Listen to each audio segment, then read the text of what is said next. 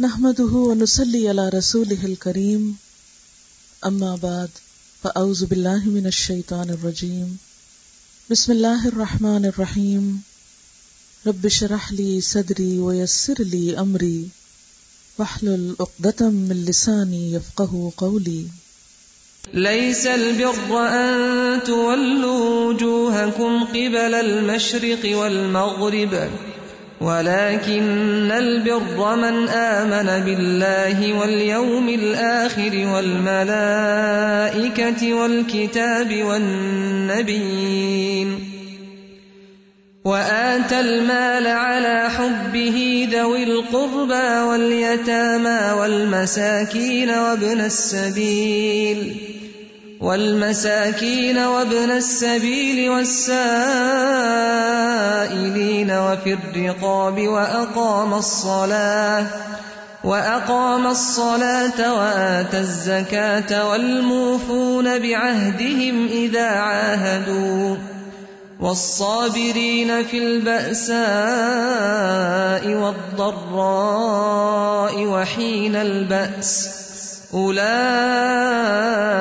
الذين صدقوا وأولئك هم المتقون ليس البر أن تولوا وجوهكم وجوهكم قبل المشرق والمغرب، ولكن البر من آمن بالله واليوم الآخر، والملائكة والكتاب والنبيين وآتى المال على حبه ذوي القربى واليتامى والمساكين وابن السبيل والسائلين وفي الرقاب وأقام الصلاة وآتى الزكاة والموفون بعهدهم إذا عاهدوا والصابرين في البأساء والضراء وحين البأس أولئك الذين صدقوا وَأُولَئِكَ هُمُ الْمُتَّقُونَ. صدق اللہ العظیم. شروع کرتی ہوں اللہ کے نام سے، جو بے انتہا مہربان، نہایت رحم فرمانے والا ہے۔ نیکی یہ نہیں کہ تم اپنے چہروں کو مشرق یا مغرب کی طرف کر لو۔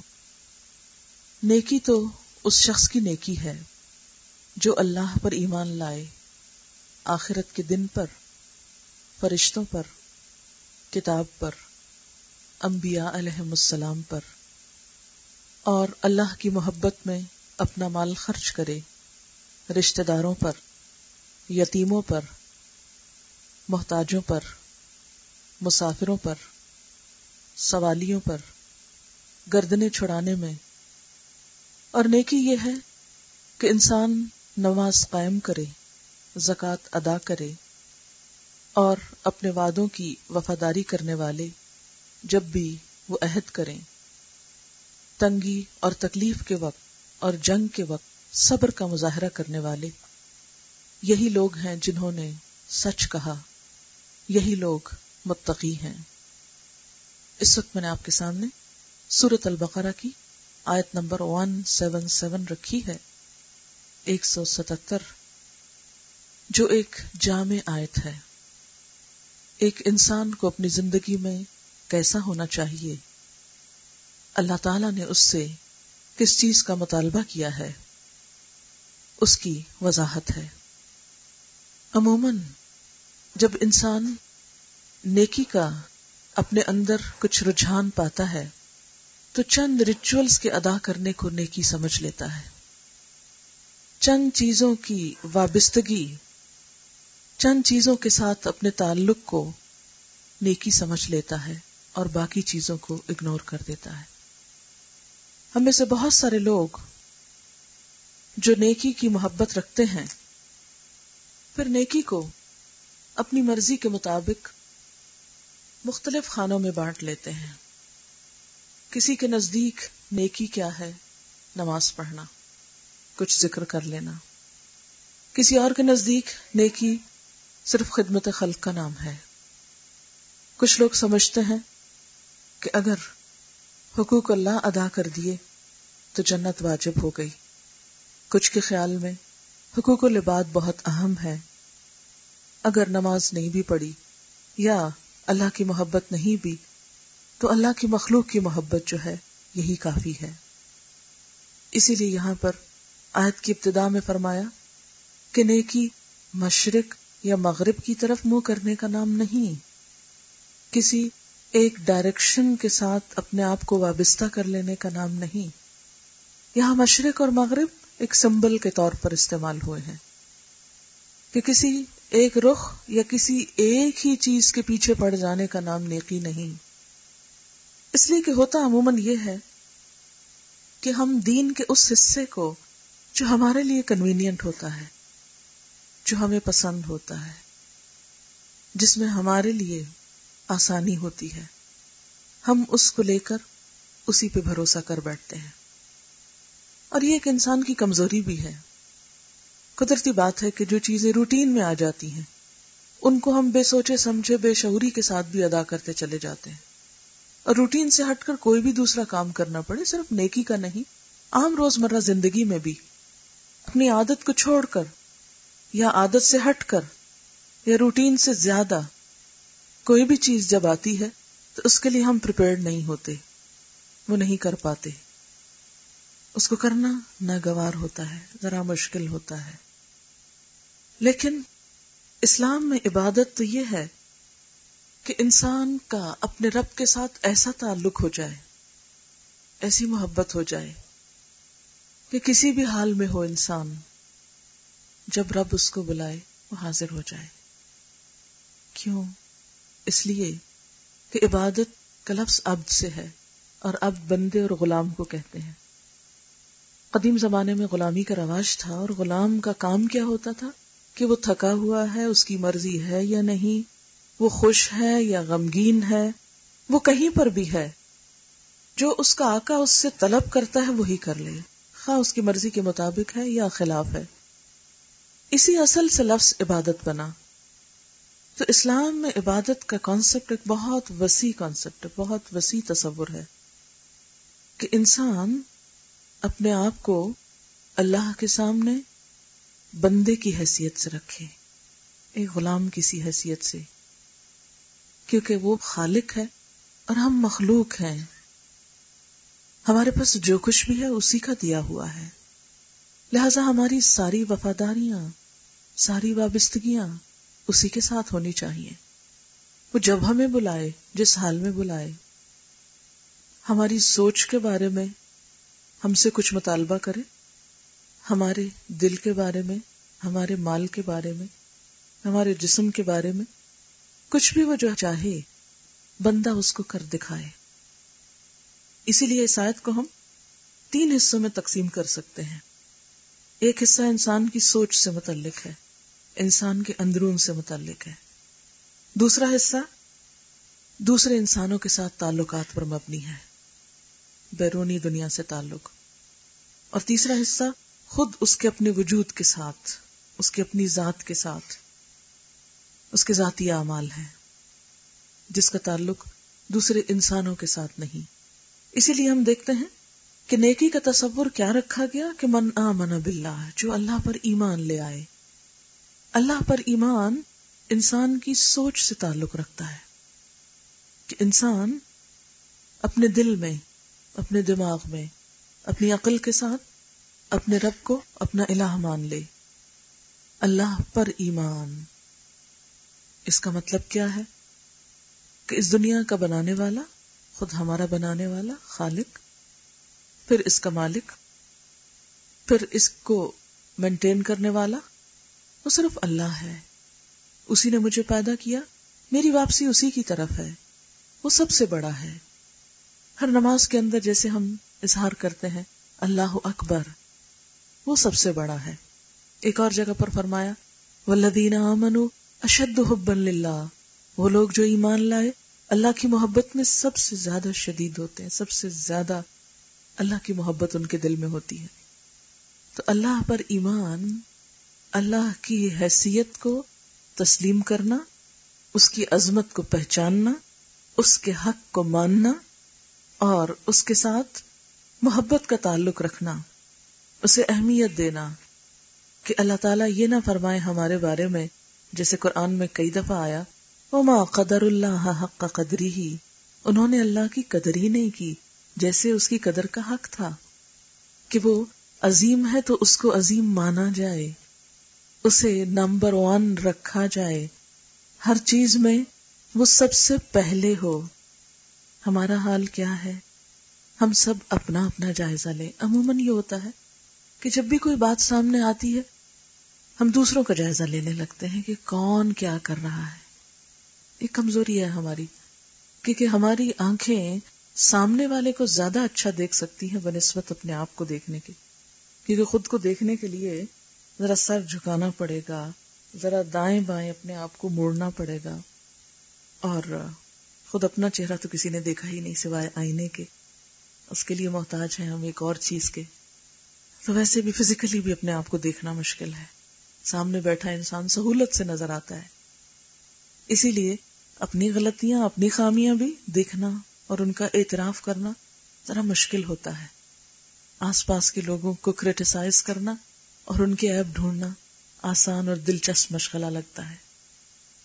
تو ہم میں سے ہر شخص ذکر کی ان مجلسوں، قرآن کے اس تعلق کا اصل مقصد کیا ہے کہ ہم اپنا جائزہ لیں۔ قرآن کا جو موضوع ہے، قرآن کا جو سبجیکٹ ہے، وہ انسان ہے انڈیویجل ہے۔ کیونکہ ایک کراؤڈ میں تو ہر شخص اسکیپ کر سکتا ہے، ادھر ادھر چھپ سکتا ہے۔ تو قرآن انڈیویجل کی اصلاح کرتا ہے ایک انڈیویجل اپنے آپ کو دیکھے۔ آپ دیکھیں کہ جسم کے اندر جیسے ایک انڈیویجل کا ایک سیل ہے۔ اگر ایک سیل بگڑتا ہے، ایک سیل کی خرابی ہوتی ہے۔ تو سارا جسم بگڑنے لگتا ہے۔ کینسر کس طرح ڈیولپ ہوتا ہے؟ ایک سیل کے بگاڑ سے شروع ہوتا ہے۔ وہ ملٹی پلائی ہو جاتا ہے۔ بالکل اسی طرح معاشرے کو اگر ایک ہیومن باڈی سے ہم تشبیح دیں تو ایک ایک انسان اس میں ایک سیل کی حیثیت رکھتا ہے۔ اور اگر سیل بگڑنے لگے، ایک بگڑنے لگے، تو وہ بگاڑ ٹھہرتا نہیں۔ وہ دوسرے کو دوسرا، تیسرے، تیسرا، چوتھے کو آگے سے آگے بات چل پڑتی ہے۔ تو جب تک ایک سیل کی، ایک انڈیویجل کی اصلاح نہیں ہوتی، معاشرہ خوشگوار نہیں ہو سکتا۔ تو ہمیشہ ہمیں وہ انڈیویجل جس کی اصلاح کرنی، وہ ہمارے اپنے اندر ہے۔ ہم میں سے ہر شخص اپنے آپ میں زیادہ بہتر طور پر جھانک سکتا ہے۔ تو بات یہ ہو رہی تھی، اللہ کی محبت کی، اللہ کا حق پہچاننے کی، اللہ کی قدر کی۔ تو ہم میں سے ہر شخص اپنے سے پوچھے کہ واقعی اللہ کی ذات میرے لیے ہر دوسری چیز سے زیادہ اہم ہے؟ کیونکہ ایمان کی پہچان دی گئی نا قرآن میں۔ والذین آمنوا اشد حبا للہ ایمان والے تو اللہ کی محبت میں سب سے زیادہ شدید ہوتے۔ سب سے زیادہ اللہ کی محبت دل میں ہوتی۔ وہ اس کو ناراض نہیں کر سکتے۔ وہ اس کو پیچھے نہیں کر سکتے۔ وہ سب سے اہم ترین پرائرٹی ہے انسان کی۔ ایک ایمان والے اور دوسرے شخص کا فرق یہی ہے۔ اور اسی سے ایمان کے درجے متعین ہوں گے۔ ہر شخص کو اسی کے مطابق مختلف کیٹیگریز میں رکھا جائے گا کہ اس کے دل میں اس محسن کی اس خالق کی جگہ کتنی تھی؟ اس لیے کہ دوسرے سب یا تو انسان ہمارے جیسے ہیں، ان کو ہم اگر ڈور کرتے ہیں، ان سے محبت کرتے ہیں، ان کی قدر کرتے ہیں، تو کوئی بڑی بات نہیں۔ یا ہم سے کمتر درجے کی چیزیں جو ہماری ہی خدمت کے لیے پیدا ہوئی مثلا مال ہے یا اور چیزیں ہیں، تو تو ہماری خدمت ہماری ضرورت کے لیے اللہ نے یہ سب سلسلہ رکھا۔ تو یہ تو آلریڈی انسان کی خدمت میں ہے، انسان کے لیے ہے۔ یعنی انسان اس کائنات کی سب سے افضل چیز ہے۔ باقی سب اس سے چھوٹی چیزیں ہیں۔ پہاڑ درخت ہو یا سمندر ہو یا ہوائیں اور بادل ہو ہاں دیکھنے میں کوئی چیز کتنی بھی طاقتور ہے، یہ سب انسان کے لیے بنا ہے۔ تو زمین کے اوپر سب سے بڑی چیز خود انسان ہے۔ اور تمام انسانوں کو انسان ہونے کے ناطے برابر کی حیثیت دی۔ تو سب سے بڑی چیز اگر ہمارا الہ نہیں ہو سکتی، تو اس سے چھوٹی چیزیں کیسے ہمارا خدا ہو سکتی ہیں؟ یہ تو ہو ہی نہیں سکتی۔ تو ہمیں سب سے زیادہ جس کی قدر اور جس کی محبت اپنے دل میں لانے کی شعوری کوشش کرنی چاہیے۔ آپ دیکھیں کہ کچھ چیزیں ہماری کمزوری ہوتی ہیں نا، ضرورت ہوتی ہیں، تو اس میں ہمیں کوئی بڑی کوشش کرنی نہیں پڑتی۔ وہ خود ہی آ جاتی ہیں وہ چیزیں۔ لیکن اللہ کی ذات اور اللہ کی محبت ایک بڑی چیز ہے، ایک بہت بڑا انعام ہے اس کا۔ تو اس کے لیے ہمیں ایک ایفرٹ کی ضرورت ہوتی ہے۔ اسے لانا پڑتا ہے۔ مثال کے طور پر آپ دیکھیں کہ بچے ادھر ادھر کے ماحول سے کیا کچھ خود ہی سیکھ جاتے ہیں نا، جو ان کی پسند کی چیزیں ہوتی ہیں۔ آپ کو سکھانی نہیں پڑتی۔ خود ہی جان لیتے ہیں۔ لیکن علم سکھانا پڑتا ہے۔ لکھنا سکھانا پڑتا ہے۔ پڑھنا سکھانا پڑتا ہے۔ ادب اخلاق سکھانا پڑتا ہے۔ کوشش سے وہ چیزیں آتی۔ بالکل اسی طرح جو چیزیں انسان کی ضرورت ہیں، جس میں انسان کو انٹرسٹ ہوتا ہے، جو سامنے سامنے نظر آتی ہیں اٹریکٹ کرتی ہیں، ان کی طرف انسان خود بخود کھچتا چلا جاتا ہے، مائل ہو جاتا ہے۔ لیکن اللہ تعالی کی محبت پیدا کرنی پڑتی ہے، لانی پڑتی ہے۔ ایک تو طبی محبت ہے ہی، ہم لاشعوری طور پر اللہ نے اپنی پہچان ہمارے اندر کے خانے میں رکھ دی ہے، وہ نیچے والے خانے میں۔ وہ جو نیچے ہے اسے اوپر لانا یہ ہم پہ ایفرٹ چھوڑ دی گئی کہ تمہیں خود اس کی کوشش کرنا ہوگی۔ اللہ نے تو رکھ دیا۔ بالکل اسی طرح، جیسے کائنات کی دوسری چیزیں آپ دیکھتے ہیں کہ اللہ نے زمین کے اندر اتنا وہ طاقت رکھی ہے کہ وہ سبزہ اگا سکتی ہے۔ لیکن اس کے لیے بیج آپ کو ڈالنا پڑتا ہے نا۔ اس کی کیئر آپ کو خود کرنی پڑتی ہے۔ جس گھاس پہ آپ بیٹھے ہیں، جو پھول آپ دیکھ رہے ہیں، اس زمین میں طاقت تھی کہ یہ اگائے۔ لیکن اسی وقت اگے جب آپ نے ان کو اگایا۔ ان کے لیے محنت کی، کوشش کی، کیئر کی۔ اگر آپ چند دن ان کو پانی نہ دیں تو آپ دیکھیں کیا ہوتا ہے۔ سوکھ جائیں گے، پیلے پڑ جائیں گے۔ گھاس کی رونق ختم ہو جائے گی۔ کنٹینیوسلی آپ کو ایفرٹ کرنی پڑتی کہ سر سبز رہے۔ بالکل اسی طرح دل کی حالت اور دل میں اللہ کی محبت۔ خواہ اس کا بیج پڑ جائے ہاں اس کے اندر وہ اللہ نے قدرتی طلب رکھی ہے، ضرورت ہے۔ لیکن اس کو گرو کرنے کے لیے، اسے بڑھانے کے لیے، اس کو سرسبز رکھنے کے لیے، اسے آگے سے آگے لے جانے کے لیے آپ کو کنٹینیوس ایفرٹ کی ضرورت ہے۔ اگر آپ دل میں ایمان کے بیج کو پانی نہیں دیں گے، تو بیج پڑا رہے گا۔ یا اس سے پیلا سوکھا پودا ایک چھوٹا سا اٹھا رہے گا۔ اور سوکھے پودوں کا کیا ہوتا ہے نا بےچاروں پہ پھول لگتے ہیں، نہ کوئی پھل آتے ہیں۔ کتنا بھی اچھا پودا آپ نے لگا رکھا۔ اگر آپ اس کی کیئر نہیں کریں تو وہ کچھ عرصے کے بعد کچھ بھی نہیں دے گا آپ کو۔ اسی طرح ہم میں سے ہر ایک کے دل میں اللہ کا نام، اللہ کی پہچان، اللہ کی محبت کسی نہ کسی لیول پہ ہے۔ لیکن بڑھے گی جب جب آپ اس کی کیئر کریں گے، اسے ایسا ماحول دیں گے، پانی دیں گے، اور پھر وہ آگے سے آگے چلتی چلی جائے گی۔ تو نیکی کو اللہ تعالیٰ کیا فرماتے کہ صرف بے شعوری کے ساتھ بد دلی کے ساتھ کچھ چیزوں کو کر لینا یہ نیکی نہیں ہوتی۔ نیکی کیا ہے؟ سب سے پہلے اللہ پر ایمان۔ اور اللہ پر ایمان کیا ہے؟ اللہ کا حق پہچان کے، اللہ کی محبت دل میں لانا، اللہ کی قدر کرنا، اس کو نمبر ون رکھنا۔ ولیوم آخر اور آخرت کے دن پر ایمان۔ آپ دیکھیں کہ آخری دن کون سا ہے؟ قیامت کا دن جس کو ہم جانتے ہیں۔ وہ ہم سب کی زندگی میں آنے والا ہے۔ ایک ہی اپائنٹمنٹ ایسی ہے جس نے کینسل نہیں ہونا۔ ہر چیز کینسل ہو سکتی ہے۔ کوئی شادی رکھ کے ڈیٹ تبدیل ہو سکتی ہے۔ کسی بچے کی پیدائش کی ڈیو ڈیٹ ہے وہ گزر سکتی ہے۔ امتحان کینسل آگے پیچھے ہو سکتے ہیں۔ بہت چیزیں بدل جاتی ہیں۔ لیکن ایک دن جس کو پوسٹ پون نہیں ہونا، جس نے اپنے وقت پہ آنا ہے اور جس نے ضرور آنا ہے اور ہم میں سے ہر ایک کو اس دن سے گزرنا ہے۔ ہم میں سے ہر ایک کی زندگی میں آ رہا ہے وہ۔ وہی ہمارا حقیقی مسئلہ بن جانا چاہیے۔ اب دیکھیں کہ زندگی میں ہر شخص کسی نہ کسی مسئلے کا شکار ہے۔ بچوں سے پوچھے تو ان کے اپنے مسئلے ہوں گے۔ کہ ان کو کھلونے نہیں مل رہے ان کی مرضی کے، یا ان کو سیر نہیں کرائی جا رہی، یا ان کو جو ان کی طلب ہے وہ نہیں مل رہی۔ جوانوں کے اپنے مسئلے ہیں۔ وہ اپنی کنفیوژن کا شکار ہیں، اپنے لاسٹ ہیں، اپنے کچھ مسائل۔ بڑے اپنے مسائل کا شکار ہیں۔ ہر شخص کے سامنے کوئی نہ کوئی مسئلہ ہے۔ مسئلے سے فارغ کوئی نہیں۔ آپ کو کوئی ایسا نہیں ملے گا جو کہے کہ میری زندگی میں کوئی مسئلہ نہیں ہے، کوئی کام نہیں۔ نہیں، نہ کوئی بیکار ہے اور نہ کوئی بغیر مسئلے کے۔ لیکن یہ سارے مسئلے صرف وقت کے ساتھ ہوتے ہیں۔ وقت کے ساتھ ساتھ ٹھیک ہو جاتے ہیں۔ ہوتا کیا ہے کہ جب بھی کوئی مسئلہ آتا ہے نا، ہم ایک دم جذباتی ہو جاتے ہیں اس کے بارے میں۔ کوئی خبر سن بیٹھتے ہیں، کوئی چیز ہوتی ہے تو ہم ایک دم آؤٹ آف کنٹرول۔ ہم سمجھتے ہیں کہ سب سے بڑی پریشانی تو ہمیں کو لاحق ہے۔ بہت سے لوگ مجھے اپنے مسئلے سناتے رہتے، لے کے آتے۔ تو میں کوشش کرتی کہ ذرا سا اس کو میری مثلاً اسٹوڈینٹس ہیں نا میرے ینگ ایج میں چھوٹی سی کوئی بات گھر کی سن لیں گی، کوئی چھوٹی سی بات ناگوار ہو جائے گی، تو رونا دھونا اور پتہ نہیں کیا کیا اس پہ شروع ہو جائے گا۔ اس سے میں نے بڑا نوٹ کیا کہ اس کا حل کیا ہو۔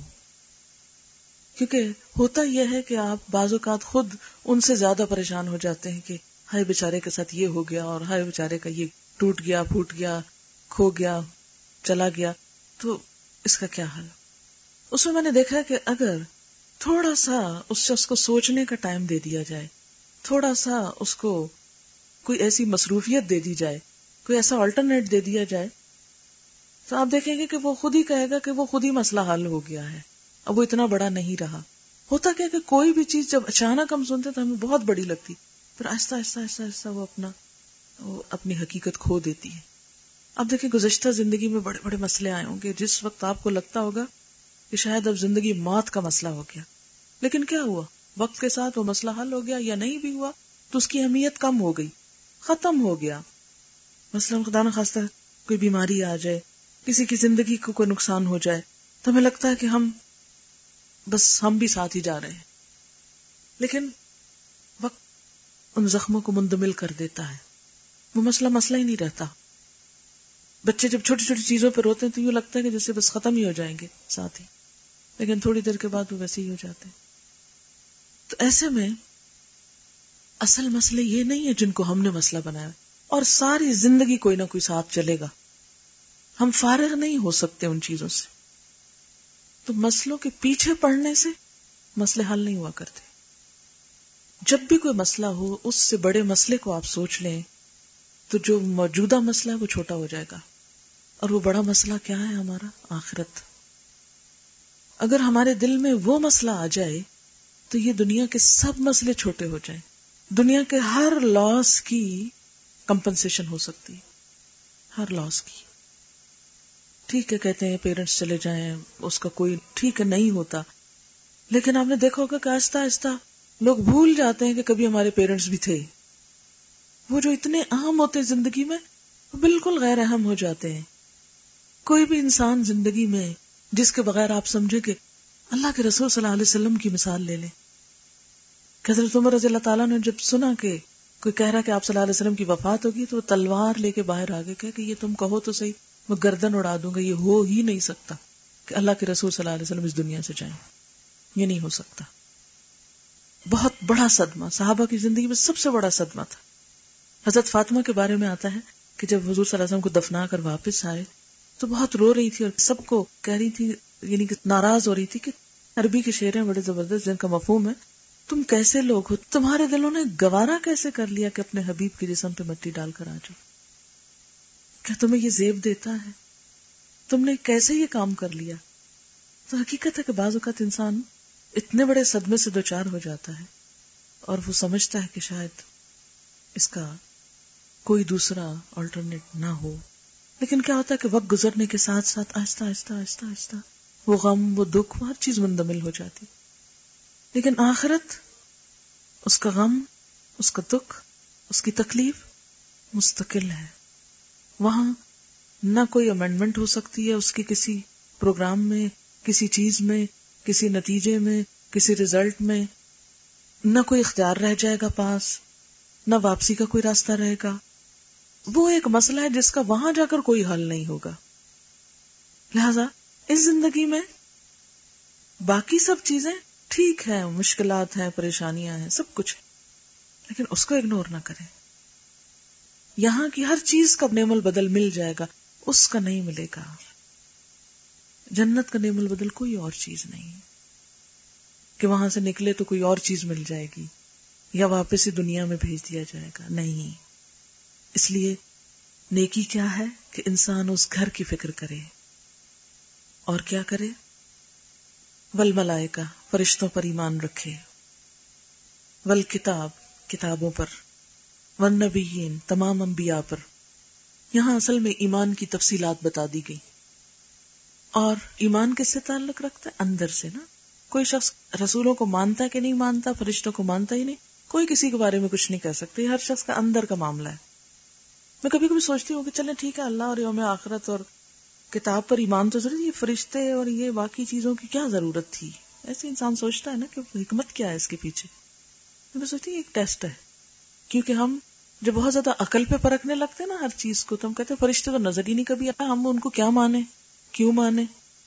چلے انبیاء تو کبھی تھے، سنا ہے کہ تھے، کتاب موجود ہے، سامنے ماننے کی چیز ہے۔ اللہ تعالیٰ بھی ہوں گے کیونکہ ہر چیز خود سے تو نہیں بنی، اتنی اونچی چھت آسمان کی کس نے اٹھائی؟ ٹھیک ہے، ہر چیز ایک دن فنا ہوتی ہے، کوئی بھی چیز باقی نہیں رہتی۔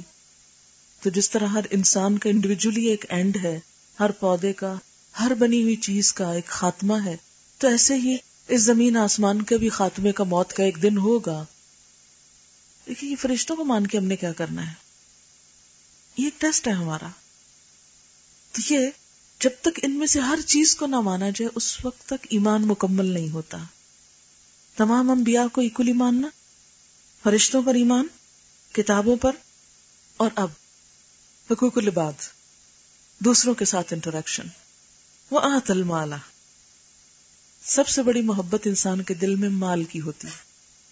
قرآن پاک میں اللہ تعالیٰ فرماتے ہیں کہ وہ توحبون المالا حبن جما۔ کہ تم محبت رکھتے ہو مال سے، بڑی سخت محبت۔ اس محبت کا کسی اور چیز کے ساتھ کمپیئر نہیں کیا گیا کہ تم محبت رکھتے ہو انسانوں سے بڑی سخت محبت، والدین سے یا شوہر سے یا بچوں سے یا فلاں سے فلاں سے۔ نہیں۔ تحبون المال حبا جما۔ قرآن میں سب سے زیادہ جس سخت محبت کا ذکر کیا گیا، وہ مال ہے۔ اور یہ ایک حقیقت ہے کہ بعض اوقات انسان بہت سی چیزوں کو سیکریفائس کر جاتا ہے، اپنے ایمان تک کو اس مال کے لیے۔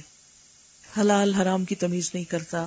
کسی یتیم کا حق مارنا پڑے، کسی بیوہ کا مارنا پڑے، کسی ان نون کا مارنا پڑے کہ کسی کی زمین پہ قبضہ کر لے، کچھ کر لے۔ یہ سب کچھ جو ہمارے معاشرے میں ہو رہا ہے، یہ کس لیے؟ اسی وجہ سے ہو رہا ہے نا کہ مال کی بڑی سخت محبت۔ اور اس محبت میں اپنی آخرت تک قربان کرنے کی کوئی فکر نہیں۔ تو انسان کے لیے نیکی ایمان کے بعد تو ترتیب آنی چاہیے تھی نا، نماز کی آنی چاہیے تھی، لیکن نماز کا ذکر نہیں آیا۔ پہلے درجے پہ مال کا آیا۔ کیونکہ اگر کسی کے اندر واقعی ایمان سچا ہوگا، اللہ کی محبت ہوگی، تو اللہ کی محبت میں وہ آت المالا اللہ حبی ہی اللہ کی محبت میں مال دے۔ اور حبی ہی کا دوسرا معنی یہ بھی کیا جاتا ہے کہ مال کی محبت کے باوجود مال دے۔ اب جگہ بتا دی گئی کہ کہاں کہاں دے۔ سب سے پہلے بتایا زویل قربا رشتے داروں کو۔ اگرچہ رشتے دار اپنے ہوتے لیکن ان کو دینا سب سے مشکل اور تکلیف دہ کام بن جاتا ہے۔ رشتے داروں میں مثال کے طور پہ صرف بہن بھائی نہیں آتے، سسرال بھی رشتے دار ہوتے ہیں۔ اور ایسے لوگ بھی رشتے دار ہوتے ہیں بعض اوقات جو اپنے بہن بھائی ہوتے ہیں یا قریب ترین لوگ ہوتے ہیں، لیکن بہت ہی اذیتیں دیتے ہیں، بہت تکلیف پہنچاتے ہیں۔ اور ان کو دینا بہت مشکل کام نظر آتا ہے۔ کیونکہ آپ دیکھیں کہ مثلاً دوستوں پہ خرچ کرنا بڑا آسان ہوتا ہے نا، انجوائے کرتا ہے انسان۔ یا ایسی جگہ پہ خرچ کرنا بہت آسان ہوتا ہے جہاں سے انسان کو سلا یا بدلہ ملنے کی توقع ہوتی ہے۔ کہ آپ دے رہے ہیں، آپ کو پتا ہے کہ آپ کو بھی مل جائے گا۔ لیکن ایسی جگہ پر دینا کہ جہاں پتا ہو کہ واپس نہیں کچھ آئے گا۔ آپ صلی اللہ علیہ وسلم سے صدقے کے بارے میں پوچھا گیا کہ بہترین صدقہ کیا ہے؟ آپ نے فرمایا، ایسے رشتہ دار کو دینا کہ جو کسی نیکی کی قدر ہی نہ کرتا ہو، آپ کے کسی احسان کو پہچانے ہی نہ، اس رشتے دار پہ خرچ کرنا۔ لیکن آپ دیکھیں کہ آپ جب رشتے داروں پہ بعض اوقات کرتے ہیں، تو وہ اس کو تسلیم ہی نہیں کرنا چاہتے کہ آپ نے ان کے لیے کچھ کیا ایک حدیث میں آپ صلی اللہ علیہ وسلم نے فرمایا، ایک دینار وہ ہے جو تم کسی غریب کو دیتے ہو۔ ایک وہ ہے جو تم اللہ کے راستے میں خرچ کرتے ہو۔ ایک وہ ہے جو کسی مسکین کو دیتے ہو۔ لیکن اس میں سب سے زیادہ اجر اور ثواب اس دینار کا ہے جو تم اپنے گھر والوں پہ خرچ کرتے ہو۔ کیونکہ وہ فرض ہے۔ تو یہاں بھی رشتے دار کو دینا۔ اور خاص طور پر اگر وہ ضرورت مند ہو، اس کو دینا زیادہ اجر کی بات۔ پھر فرمایا ولیتاما یتیموں کو۔ یہ دوسرا سیکٹر ہے ایسا۔ کہ جن کو دے کر واپسی کی توقع نہیں رکھ سکتے آپ، کہ ظاہر ہے کہ یتیم حد درجہ ضرورت مند ہوگا۔ اور یتیم نابالغ بچے کو کہتے ہیں نا کہ جو اپنی ضروریات خود پوری نہیں کر سکتا۔ تو ایسے میں ولیتاما، یتیم کو، لیکن ہمارے ہاں تو معاملہ بالکل الٹ ہے۔ یتیم کو دینا تو کیا؟ یتیم کا مال ہڑپ کرنے میں بھی کباہت نہیں سمجھی جاتی۔ حالانکہ قرآن پاک ہی میں آتا ہے کہ اللہ دین اکلون اموال الیتاما جو لوگ یتیموں کا مال کھاتے ہیں، وہ اپنے پیٹ میں آگ بھرتے ہیں۔ ظاہر ہے کہ ان کی طرف سے کوئی ان کا دفاع کرنے والا کو ان کو پروٹیکٹ کرنے والا، ان کے مال کو صحیح طور پر، صحیح جگہ پر انویسٹ کرنے والا اگر کوئی نہ ہو، تو ان سب کو دبا کر، ان سب کی کمال ہتھیار کرو، خاص طور پہ جو بہت ہی چھوٹے بچے ہوں، تو صرف ان کی بھلائی اور خیر خائی وہی کر سکتا ہے۔ اور ان کے مال سے اپنے آپ کو روک کے اور بچا کے وہی رکھ سکتا ہے کہ جس کو اللہ پر ایمان اور آخرت میں حساب کا یقین ہو۔ پھر فرمایا، والمساکین، اور حاجت مند ضرورت مند جو بھی ہیں، جہاں بھی ہیں، جیسے بھی ہیں وبن السبیل، اور مسافر۔ مسافر ہاں اپنے گھر میں کتنا بھی مالدار ہو، لیکن اگر سفر کی حالت میں وہ ضرورت مند ہے تو اس پر خرچ کرنا بھی ایک نیکی ہے۔ وہ سائلین اور سوالی۔ ایک روایت میں آتا ہے کہ سوالی اگر گھوڑے پر بھی سوار ہو کر آئے تو اس کا حق دو۔ کیونکہ سوال کرنا اگرچہ اسلام میں ناپسندیدہ ہے، لیکن بعض اوقات ایک شخص جو ضرورت مند اور اپنی ضرورت سے مجبور ہو کر سوال کر رہا ہے، تو ایسی صورت میں اس شخص کی ضرورت پوری کرنا وہ بھی ایک معاشرتی ذمہ داری بنتی ہے۔ اس کا یہ مطلب نہیں کہ جو پروفیشنل بیگرز ہیں، تو ایچ ٹائم جب آپ اشارے پہ رکیں اور وہ آپ کی گاڑی نوک کریں اور آپ کو تنگ کریں تو آپ کہیں کہ چونکہ قرآن میں لکھا کہ سوالیوں کو دو اس لیے، ہر سوالی کو مجھے کچھ دینا ہے۔ یہ مقصود نہیں۔ ظاہر ہے کہ گداگری کو تو ڈسکریج کرنا چاہیے، لیکن بعض اوقات بہت جینون لوگ بھی ہوتے ہیں۔ قرآن پاک میں آتا ہے وفی اموالہم حق کن لسا والمحروم۔ ان کے مالوں میں حق ہے۔ سوالی کا بھی، محروم کا بھی، کہ جو نہیں مانگتا، اس کے پاس نہیں ہے، تو تم خود اس کے بن مانگے، اس کی ضرورت پہچان کر اس کو دو۔ پھر اس کے بعد وفر رقاب گردنے چھڑانے میں۔ قدیم دور میں تو غلامی سے آزاد کرنے میں، اور آج کے دور میں بھی آپ دیکھیں کہ بعض اوقات کچھ لوگ اپنی ضروریات پورا کرنے کے لیے قرض لے لے کر کچھ کھاتے رہتے ہیں۔ اپنے روزمرہ کی زندگی کا نظام چلاتے ہیں۔ پھر کیا ہوتا ہے کہ ایسے لوگوں کو لوگ بیکار رکھ لیتے ہیں کہ جب تک ہمارا قرضہ نہیں دو گے، ہم تم کو چھوڑیں گے نہیں۔ اگر انہیں پہلے کچھ پے کر رہے تھے، تو پے کیے بغیر ان سے مفت کا کام کرواتے ہیں۔ آپ نے کئی ایسے کیسے سنے ہوں گے۔ ایسا سرحد کی طرف کچھ پنجاب کے ایسے دیہاتوں میں کہ جہاں غریب عوام کچھ لوگوں کے پاس کام کر کے ان سے ادھار لے لے کے استعمال کرتے رہتے ہیں، پھر وہ ان کے بچوں کو پکڑ لیتے ہیں کہ ان کو ہم نہیں چھوڑیں گے جب تک کہ آپ ہمارا قرض واپس نہ کریں۔ یعنی جیسے کسی انسان کو ایک طرح کی قید میں لے آنا۔ اور اسی طرح بعض اوقات ایسا ہوتا ہے کہ کچھ لوگ بے گنا جیلوں میں پڑے سڑتے رہتے ہیں، پکڑے جاتے ہیں۔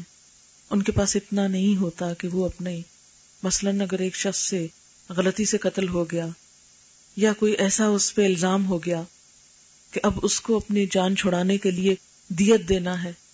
ایسا ریسنٹلی مجھے کسی نے بتایا کہ کسی شخص سے اسی طرح قصور اس کا نہیں تھا۔ جو اصل قاتل تھا، وہ بھاگ گیا، اس پہ الزام لگ گیا۔ اب وہ جیل میں پڑا ہے، اس کے بچے ہیں، بیوی ہے، اس کے گھر والوں کو لک آفٹر کرنے والا کوئی نہیں۔ اب اس کو جیل سے نکلنے کے لیے تین لاکھ روپے چاہیے۔ ایسے کئی کیسز ہوتے ہیں۔ لیکن ہم کم ہی ان لوگوں کی طرف توجہ کرتے ہیں۔ تو ایسے لوگوں کو قید سے نجات دلانا ان کی رہائی کا انتظام کرنا کہ جو بے قصور پکڑے ہوئے ہیں یا کسی ایسی مصیبت میں آ گئے ہیں یا بعض اوقات ایسی بیماری کا شکار ہو جاتے ہیں لوگ کہ جس میں مثلا کینسر پیشنٹس کو آپ دیکھیں بعض اوقات اتنا اتنا مہنگا علاج ہوتا ہے کہ اچھے والے لوگ کنگال ہونے لگتے ہیں کہ مریض کو اس طرح تڑپتے بھی نہیں دیکھ سکتے تو ایسے میں صرف اس کے ماں باپ یا بچوں کا ہی فرض نہیں بنتا، بلکہ بہن بھائیوں کا اور رشتے داروں کا بھی فرض بنتا ہے کہ ایسی بیماریوں میں خاص طور پر ایک دوسرے کا خیال رکھا جائے اور ضرورت مندوں کی مدد کی جائے، تو یہ بھی اسی میں پھر شامل ہو جاتا ہے۔ زبل قربا صرف وہ نہیں کہ ہم زکوٰۃ کی رقم رشتے داروں میں بانٹ دیں، یا یہ کہ ان کو جب وہ کوئی بہت ہی مصیبت میں گرفتار ہو تو ان کو کچھ دے رشتے داروں کو صرف محبت کے اظہار کے طور پر تعلقات کو بہتر کرنے کے لیے بھی ایک دوسرے کو دینا جو ہے، وہ بھی اس میں آ جاتا ہے۔ آپ دیکھیں کہ اسلام میں خرچ کرنے کا تصور بہت وسیع ہے۔ ہمارے ہاں صدقہ صرف اس کو سمجھا جاتا ہے کہ جو کسی نوز باللہ مصیبت یا تکلیف میں مبتلا ہونے پہ کوئی شخص کسی بکرے کو جا کے ذبح کرے یا کوئی جان دے یا کوئی خاص کسی کو کھانا کھلا دے، کسی یتیم خانے میں کچھ بھجوا دے کچھ، بس اس کو ہم صدقہ سمجھتے اور باقی عام روزمرہ زندگی میں کسی کے ساتھ مالی بھلائی کرنے کو صدقہ نہیں سمجھتے۔ اسلام میں صدقے کا تصور بہت وسیع ہے۔ دو بڑی قسمیں ہیں۔ ایک وہ جو فرض ہوتا ہے، جس کو دینا ہی دینا جس میں زکات آ جاتی اشر آ جاتا ہے، نظر آ جاتی ہے۔ نظر مثلاً آپ پر فرض نہیں تھا، لیکن آپ نے خود ہی کہا کہ میرا یہ کام ہو جائے تو ہزار روپیہ صدقہ کروں گی۔ اب یہ فرض ہو گیا آپ پر۔ اسی طرح کفارہ ہے۔ مثلا روزے کا کفارہ یا قسم کا کفارہ، یہ کسی گناہ کے کفارے کے طور پر۔ تو یہ سب کیا ہے؟ فرض ہے کہ آپ نے اپنے اوپر منت مان لی یا آپ پہ پہلے سے ہی واجب تھا۔ اس کو تو آپ کو پورا کرنا ہی کرنا ہے۔ دوسری قسم نفل کی ہے۔ نفل کا مطلب ہوتا ہے دل کی خوشی سے کی جانے والی عبادت۔ آپ پہ نہ زکات فرض ہے، نہ اوشر نہ کفارہ، نہ نظر، نہ کچھ اور۔ آپ اپنی خوشی سے کر دیں اس میں آپ چاہیں تو کوئی جانور ذبح کرے۔ آپ چاہیں تو کسی دوست کو گھر بلا کے کھانا کھلا دے آپ چاہیں تو کسی غریب کو دے دے، آپ چاہیں کسی بیمار پہ خرچ کر دے، آپ چاہیں تو کسی جانور کے علاج پہ ایون خرچ کر سکتے ہیں۔ یہ جو کچھ بھی آپ دل کی خوشی سے کسی ضرورت مند یا بے ضرورت کو بھی کچھ بھی دیتے ہیں، یہ بھی صدقے میں شمار ہو جاتا ہے۔ مثلاً آپ صلی اللہ علیہ وسلم نے فرمایا کہ ایک شوہر کا اپنی بیوی کو ایک لکما کھلانا بھی اس کے حق میں صدقہ لکھا جاتا ہے۔ ہمارے یہاں تو صدقہ ایک جرم کے طور پہ استعمال ہوتا ہے نا کہ کوئی بڑی ہی غیر پسندیدہ چیز ہے کہ بس ناپسندیدہ چیز کی جس کو ہاتھ نہیں لگایا جا سکتا۔ وہ ٹھیک ہے کہ اگر آپ زکات دے رہے ہیں تو وہ تو آپ اپنی بیوی کو نہیں دے سکتے۔ لیکن اپنی بیوی کے ساتھ، بچوں کے ساتھ بہن بھائیوں کے ساتھ، ان کی ضروریات کے علاوہ، ان کی خوشی کے لیے کچھ بھی کرنا، وہ سب ایک بندہ مومن کے رجسٹر میں صدقہ لکھا جاتا ہے۔ حتیٰ کہ فرمایا تبسم و کفی وجہ عقی کا صدقہ، تمہارا اپنے بھائی کو دیکھ کے مسکرانا بھی صدقہ۔ کسی بوڑھے انسان کا ہاتھ پکڑ کے اس کو چلانا بھی صدقہ۔ کسی کو اس کی لاٹھی پکڑا دینا، کسی کا جوتا اس کو ڈھونڈ کے لا دینا کہ جسے آپ صلی اللہ علیہ وسلم کیا کرتے تھے، کوئی بڑھیا نظر آ گئی اس کا سامان اٹھا لیا۔ نبوت کے ابتدائی دور میں، آپ کو معلوم ہے کہ ایک، یہ قصہ آپ نے سن رکھا ہوگا کہ ایک بڑھیا کا آپ نے سامان اٹھایا۔ اور وہ بڑھیا آپ ہی کو کوسے چلی۔ اسے نہیں پتا تھا کہ آپ کون ہے کہ یہ کیا ہو گیا؟ ہمارے ملک میں ایک ایسا شخص ایسا دعویٰ کر بیٹھا ہے اور وہ سابی بے دین ہو گیا ہے اور ہر طرح کے برے بھلے۔ اور آپ صلی اللہ علیہ وسلم اس کا سامان اٹھائے اٹھائے اٹھائے، اس کے گھر تک اسے پہنچاتے ہیں۔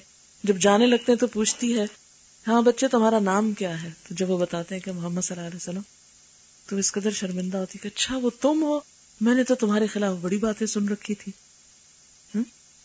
اب یہ کہ کسی انسان کا سامان اٹھا کر بھی یعنی کوئی چیز، حتیٰ کہ راستے میں، آپ صلی اللہ علیہ وسلم نے فرمایا کہ اذیت دینے والی چیز کو راستے سے ہٹا دینا، وہ بھی صدقہ ہے۔ مثلا، بعض اوقات لوگ پوچھتے ہیں اچھا وہ صدقے کا جو بکرا ہے، اس میں سے خود لے سکتے ہیں، خود کھا سکتے ہیں، یا رشتے داروں کو دے سکتے ہیں۔ تو اس میں یہ ہے کہ ڈپینڈ کرتا ہے کہ آپ کی نیت کیا ہے۔ اگر آپ نے نیت یہ کر رکھی ہے کہ خود بھی کھائیں گے اور غریبوں کو بھی دیں گے اور رشتے داروں کو بھی دیں گے، جیسے مثلاً قربانی میں ہوتا ہے۔ عید الاضحیٰ پہ آپ جو قربانی آپ کریں گے، تو اس میں خود بھی کھا سکتے ہیں، کوئی حرج نہیں۔ رشتے داروں کو بھی بھیج سکتے ہیں، غریبوں، فقیروں کو بھی دے سکتے ہیں، ہمسایوں کو بھی دے سکتے ہیں۔ تو یہ تمام چیزیں کس میں آ جاتی ہیں؟ صدقے میں آ جاتی ہیں۔ کوئی چھوٹی سے چھوٹی نیکی اور کوئی بڑی سے بڑی نیکی، یہ سب چیزیں صدقہ شمار ہوتی ہیں۔ پھر اس کے بعد فرمایا وہ اقام السلاد اب آیا نماز قائم کرے۔ صدقہ خیرات، غریب، یتیم، مسکین، سب کا حقوق العباد کا خیال رکھے۔ اب تھک نہ جانا کہ نماز کا وقت نہ ملے۔ ایسی مصروفیت نہیں، کیونکہ ہوتا کیا ہے؟ کہ صدقہ خیرات خواہ خود دیا جائے یا اسے جمع کر کے کسی کو دیا جائے، بڑا سیٹسفیکشن کا کام ہے۔ کبھی بھی ڈپریشن ہونے لگے نا، تو چھوٹی سے چھوٹی چیز ہی صدقہ کر کے دیکھیں۔ ایک دم دل سے ایسا لگے جسے دھواں نکل گیا۔ بہت افیکٹو ذریعہ ہے ڈپریشن دور کرنے کا، صدقہ۔ کچھ بھی، چھوٹی سے چھوٹی چیز ہو یا بڑی۔ پھر آپ دیکھیں کہ عموماً کیا ہوتا ہے کہ ان کاموں میں خدمت خلق کے کام شروع میں مشکل لگتے ہیں، لیکن جب انسان کرنے لگتا ہے نا، تو اتنا اس کا انٹرسٹ بازو کا ڈیولپ ہو جاتا ہے کہ وہ سمجھتا ہے کہ یہی زندگی ہے۔ اسی میں ہی بھاگ دوڑ۔ اور جب وہ اس میں بھاگ دوڑ شروع کرتا ہے تو پھر دل میں خیال آنے لگتا ہے کہ اب تو ہم بہت نیک ہو گئے اتنی مخلوق کو فائدہ پہنچا دیا اتنے بھوکوں کو کھانا کھلا دیا۔ اللہ تعالیٰ کیا ابھی بھی ہمیں جاننا میں پھینکے گا؟ اس لیے اگر نماز کا وقت نہیں ہے دل نہیں چاہ رہا تو کوئی بات نہیں۔ نہیں۔ دین بیلنس کا نام ہے اعتدال۔ کریں آپ مخلوق کی خدمت لیکن وہ اقام السلاد نماز بھی قائم کرنی ہوگی۔ نماز کے وقت پہ نماز بھی کیوں؟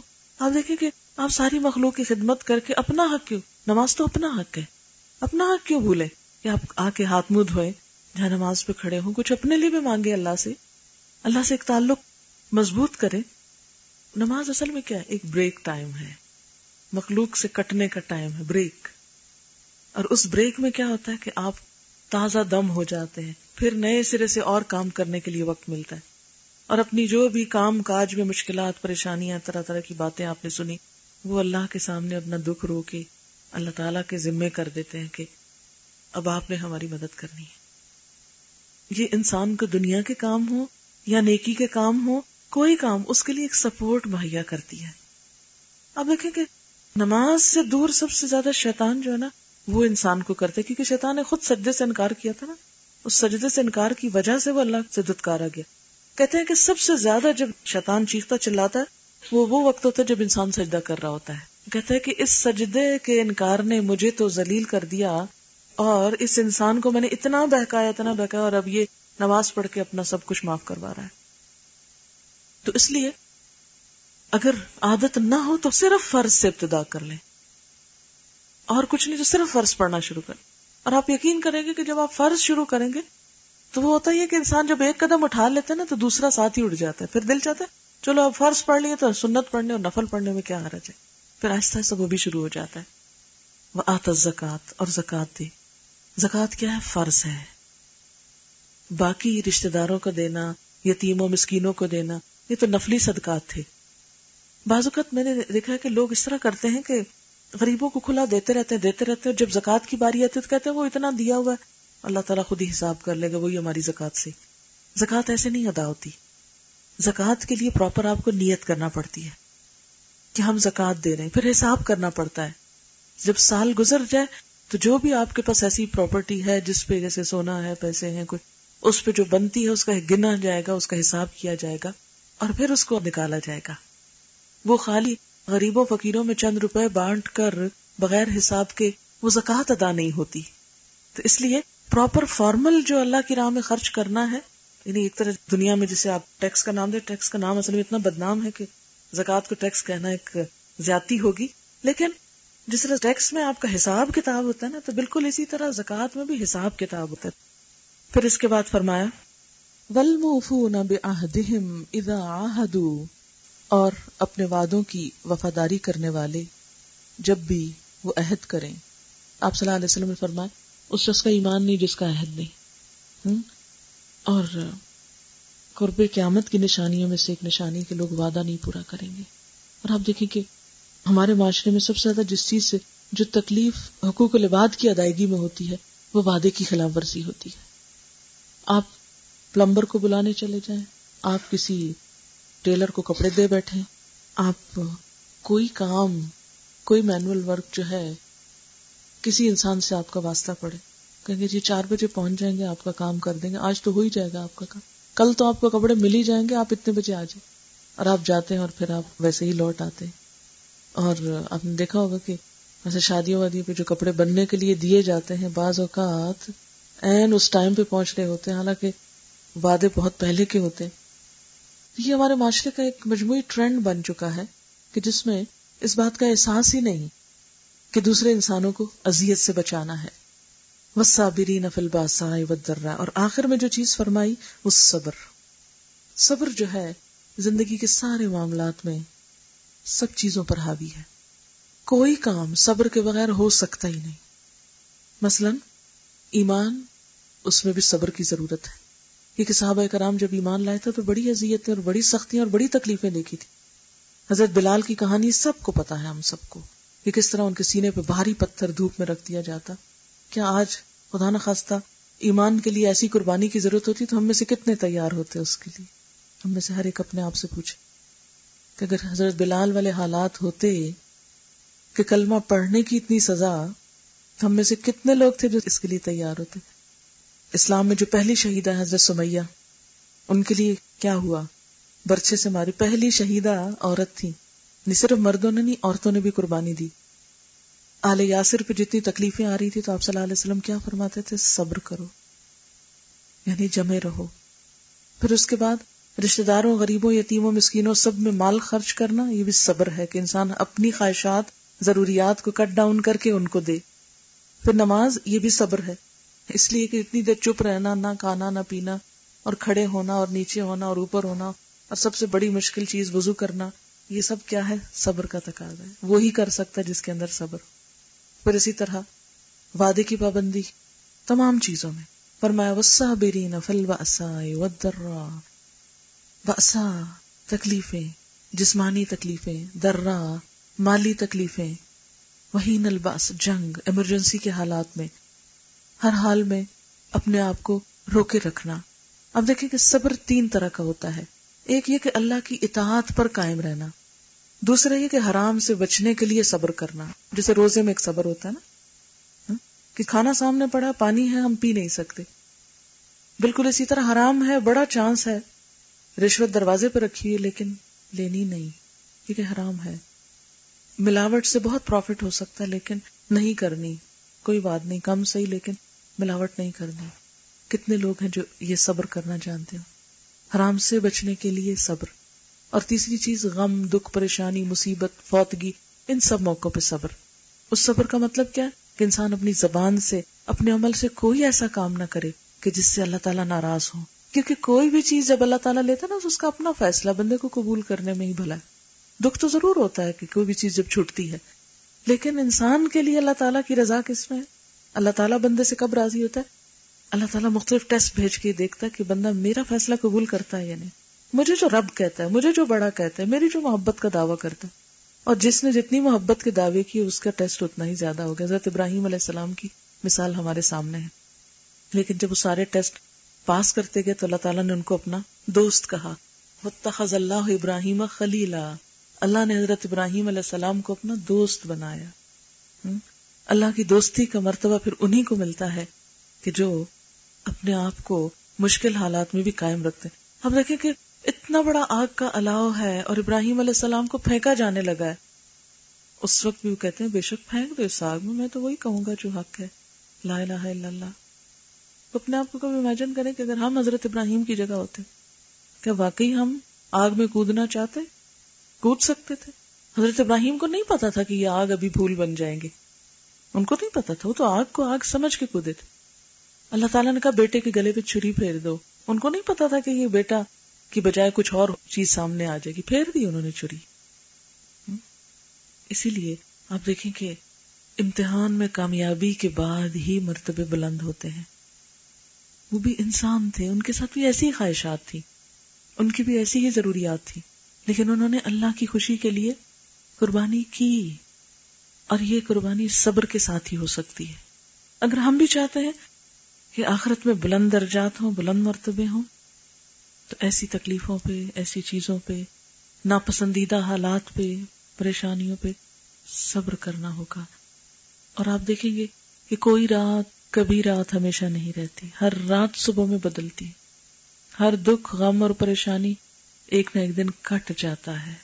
اور خاص طور پہ جب زیادہ بڑھتا ہے نا، تو رات کا اندھیرا جب زیادہ ہوتا ہے تو اسی سے فجر پھوٹتی۔ اور جب تک وہ اپنی شدید ڈارکنیس کو نہ پہنچے، صبح نہیں ہو سکتی۔ اگر آپ مغرب کے وقت ہی کہیں کہ ابھی صبح ہو جائے تو نہیں ہوگی۔ وہ گزرے گی رات تو ہوگی، لیکن ہوگی ضرور۔ زندگی مختلف آزمائشوں سے گھری ہوئی ہے۔ ان سب میں آسن طریقے سے جینے کا ڈھنگ اسی کو آتا ہے جو صبر کرنا جانے، ضبط کر جائے، کنٹرول کر جائے۔ آپ دیکھیں، جیسے وہ ایک بڑے مزاحیہ سے شعر ہیں جن میں آتا ہے کہا کہ اونٹ پر بیٹھو کہا کیا اونٹ پہ بیٹھو کہا ہاں اونٹ پہ بیٹھو کہا کوہان کا ڈر کہا کوہان تو ہوگا اگر کوئی شخص اونٹ پہ بیٹھنا چاہتا ہے تو وہ کوہان تو ہوگا اس میں۔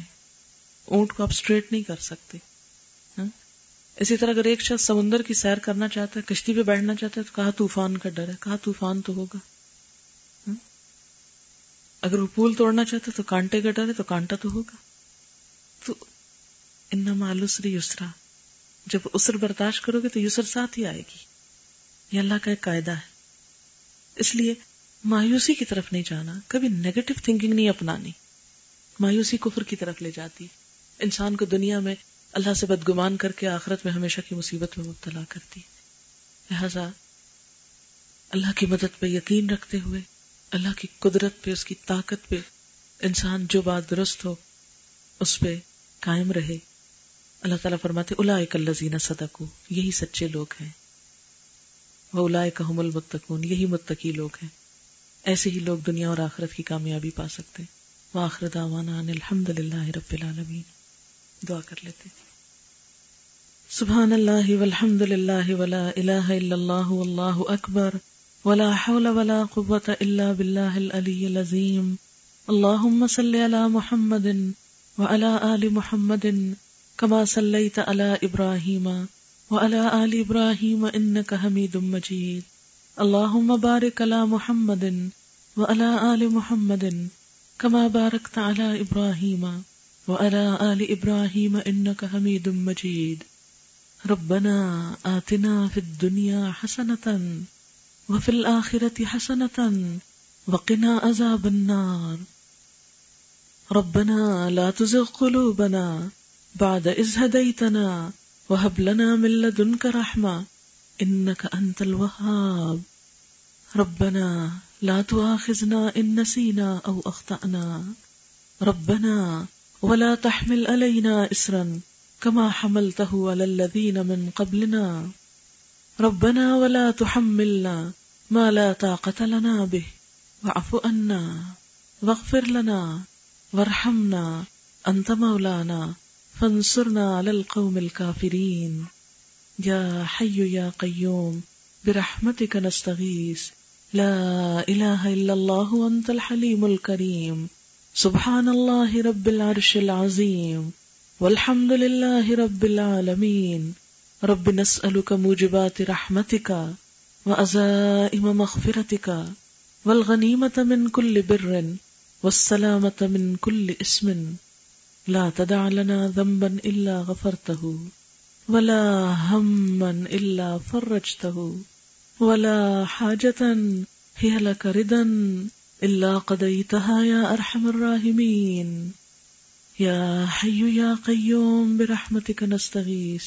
یا اللہ پاک، جو کچھ آپ کے کلام میں سے پڑھا گیا ہے، اگر اس میں کوئی بات آپ کی مرضی کے خلاف ہو تو آپ ہم سے درگزر فرمائیں، ہم کو معاف کر دے اور ہمیں سیدھے رستے کی ہدایت عطا فرما دے یا اللہ جو باتیں تیری پسند اور تیری رضا کی ہوں، ہمیں ان پر عمل کرنا سکھا دے۔ یا اللہ، ہمارے لیے عمل کے راستے آسان کر دیجیے۔ یا رب العالمین، ہمارے گناہوں کو معاف کر دیجیے۔ یا رب العالمین، ہم سب کو اپنی رحمت سے ڈھانپ لیجیے۔ یا اللہ، اس محفل میں جتنے بھی لوگ شریک ہیں، یا اللہ، ان سب کا آنا قبول فرمائیے۔ یا اللہ، صاحب خانہ کو اس کی بہترین جزا عطا فرمائی اس مجلس کو ان کے لیے صدقہ جاریہ بنا دیجیے یا رب العالمین، اس مجلس کی برکت سے سب کی دنیا اور آخرت کی پریشانیاں دور فرما دیجیے یا ارحم الراحمین، یا مالک الملک، یا ذل جلال والاکرام۔ تو ہم سب کے بچوں کو ہدایت عطا فرما۔ یا اللہ، انہیں ہماری آنکھوں کی ٹھنڈک بنا۔ انہیں دنیا اور آخرت کی کامیابی عطا فرما۔ یا اللہ، ہمارے والدین پر اپنی رحمت فرما۔ ان کی تکلیفوں کو دور فرما۔ جو دنیا سے جا چکے ہیں، ان کی بخشش فرما۔ یا اللہ، جو مالی مشکلات کا شکار ہے یا اللہ، ان کی مشکلات آسان کر دے۔ یا اللہ، سب کے دکھ دور فرما۔ یا اللہ، جو بیمار ہیں، انہیں صحت کاملہ عطا فرما۔ ان کی تکلیف اور دکھ دور فرما۔ اپنی رحمت سے انہیں شفا کامل عطا فرما۔ یا رب العالمین، ہم سب کا خاتمہ ایمان کے ساتھ کیجیے۔ یا اللہ ہماری قبروں کو روشن کر دیجیے یا اللہ ہمارا حساب آسان کر دیجیے ہمیں جنت الفردوس میں اپنے سالے بندوں سے ملاقات نصیب کیجیے یا اللہ نبی صلی اللہ علیہ وسلم کی شفاعت نصیب کیجیے یا رب العالمین، تو اپنی رحمت کے ساتھ ہمیں آپ صلی اللہ علیہ وسلم کے ہاتھوں حوض کوثر کا پانی نصیب کیجیے یا رب العالمین، تو ہمیں دنیا اور آخرت میں اپنے اس پاک کلمے کی بدولت استقامت عطا فرمائیے۔ یا اللہ جنت الفردوس میں جگہ عطا فرمائیے۔ یا رب العالمین، پل سرات پر ہمیں ثابت قدمی عطا فرمائیے۔ یا اللہ، حشر کے دن جب کوئی سایہ نہ ہوگا، اپنے سائے میں جگہ عطا فرمائیے۔ یا رب العالمین، تو ہر دکھ، تکلیف، پریشانی، مشکل اور ہر غم سے نجات عطا فرما۔ یا اللہ، ہمارے ایمان کو قائم رکھ۔ یا اللہ، دنیا اور آخرت کی بھلائیاں عطا فرما۔ یا اللہ مسلمانوں کے دل جوڑ دے، سب میں اتفاق اور اتحاد پیدا کر دے۔ یا اللہ ہمارے گھروں میں خوشیاں پیدا کر دے، سکون پیدا کر دے۔ سب کے دلوں کو باہم جوڑ دے۔ یا رب العالمین، ہم سے وہ کام لے لے جس سے تو ہم سے راضی ہو جائے۔ یا اللہ، تیری ذات ہمارے لیے سب سے زیادہ اہم ہو جائے۔